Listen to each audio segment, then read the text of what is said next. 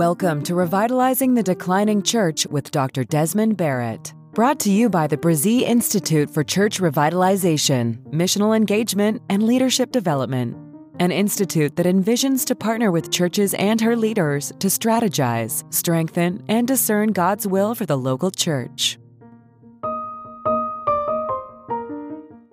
Welcome to episode 88 of Revitalizing the Declining Church. I'm your host, Dr. Desmond Barrett. On today's episode, I want to talk to you about five ways to deal with rebellious people. Listening to a pastor friend recently, I could hear the pain in his voice as he found out one of his staff members was speaking about him behind his back to key leaders inside that local church. He had come to a place of either defending his reputation and leadership or ignoring the problem you know, hoping it would just go away. The pain that he felt has been touched by many, including myself, who have served in leadership, and it dates really back all the way back to Moses' time. In Numbers chapter 14, if you look at verse 1 through 9, you see that Moses and Aaron are faced with the uprising over their decision to conquer the land that God had given them. This is the promised land. And while many raised the white flag to give in to the temptation of staying put, Joshua and Caleb, two of the original 12 spies, tore their garments. And we see that in Numbers chapter 14, verse 6. And they cried out to God. You know, how many times as a leader have you found yourself dealing with an uprising from an influential select few because they disagreed with where God has asked you to take them? Or to take that local church.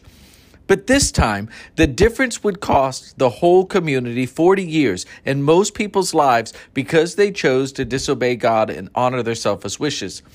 Within a few lines of scripture, you read in Numbers chapter 14, verse 5 through 9, God reveals five ways to deal with rebellious people that are still valid for today's church. And that's what I want to talk about today on five ways to deal, deal with rebellious people. Number one, repent of past sins. Once the rebellion had taken hold, the camp leaders were shocked that people would turn on them and God so quickly. The pain has been felt countless times by ministers and maybe even by you who have led people in churches from one season into another. They were leading like Christ, only to fall prey to the vile efforts of humankind. The valuable lesson that Moses and others showed was to repent of their sins and to cry out to God to redeem them from their sinful nature of the community to which they belonged. And as a leader, you cannot control how others act or what they say, but you can acknowledge to God in a time of prayer and fasting the sin in the camp and repent of those sins as well as your own. Number two, repair unholy damage. As the rebellion was widespread, the leaders quickly reminded the community how God had shown up and blessed before. In fact, 10 times in that story, God led these wonderful people, these rebellious people, these struggling people, but also some godly people out of the promised land. And he protected them with shelter and fire etc and here they were turning on their leaders. Yet no amount of remembering could change the hardened hearts of those who took on fear over faith. The leaders did their best to rally the troops by reminding the wayward members of God's promises and past victories but to no avail. The spiritual die had been cast and harmed the community's future through remembrance, a leader can provide a pivot point of healing as an off ramp to this rebellion. But the rebellious ones must accept or deny it. Sadly, let's just be honest, folks, many churches are being closed or split because of the revolutionary nature of being unrepented by leaders and members alike.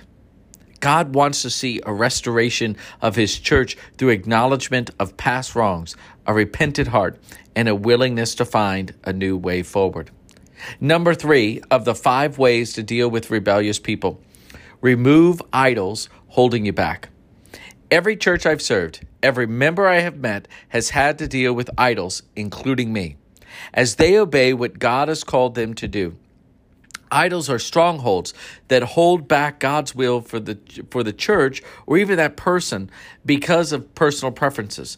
The Israelite leaders realized rather quickly that the faith community had turned to a community of fear, which was driving their decision making, and that they had to do something quick or the promised land would slip, slip away. The Lord shone in the tent as the people grumbled and they considered stoning Moses and the other leaders. And as God entered that meeting, the community was at a spiritual fork where they would either obey or cling to the idols that they believed they needed. They chose the latter and would be struck by death, disease, and destruction. God does not want a program, but a pattern of obedience that shows complete surrender. And I want to encourage you be a leader who surrenders your ministry and mission in the local church to God. In a revitalization effort, you're already fighting on so many levels. Why not just fully surrender to God, trust Him, and then begin to say, Look at God, look at God, look at God show up again and again and again. Number four, the five ways to deal with rebellious people is recover through obedience. If there is a chance to recover and return to God, then you must try to find a way and you must help your people people find that way. Recovering from sinful wants is obedience by turning from sin and returning to the Lord. But sadly, churches are turning their desires under the guise of God's will. Let me say that again. They're turning churches who are living in sin are, are turning to their desires under the guise saying, Up, God led us this way. Up, God wants us to do this. When really it's the leader or it's a few select members of the church that wants it, and it's out of God's will. The Israelites lost the promise because they wanted it their way and not God's. Serving the wishes of the Lord should be easy, but it's difficult for many because they allow the desire to take hold. Even Moses, their leader, would miss out on the promised land because of his own sinful nature. And I wonder, how many pastors miss out on God's best for them or their ministry because they allowed sin in the camp and not God? Recovery will not be painless because there is accountability for past actions. But in the end, it will restore the relationship lost in the interval and prepare the future to honor God in acts and deeds. And so, number five of the five ways to deal with rebellious people is receive the promised land.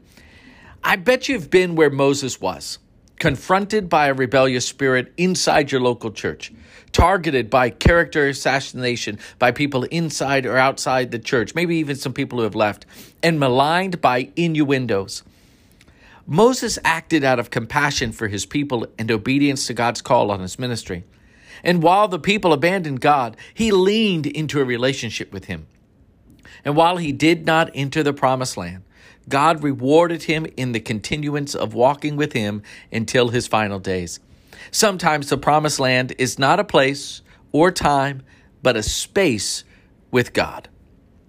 You may be leading a rebellious people, much like Moses, but you can either obey God or surrender to the sinful nature by lashing out and fighting with others inside the local church.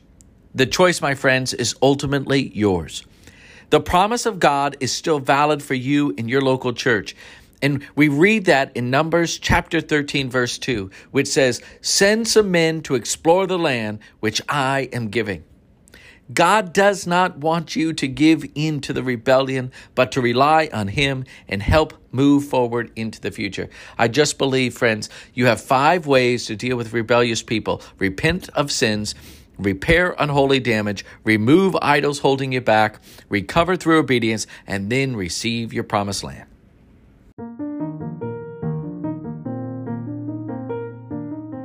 Thanks for listening to Revitalize the Declining Church with Dr. Desmond Barrett. If you liked what you heard today, would you be willing to share it with your colleagues or your local leaders inside your church? Why don't you subscribe so you don't miss the next episode that comes out? As always, my friends, I believe in you. I'm praying for you. Have a great week.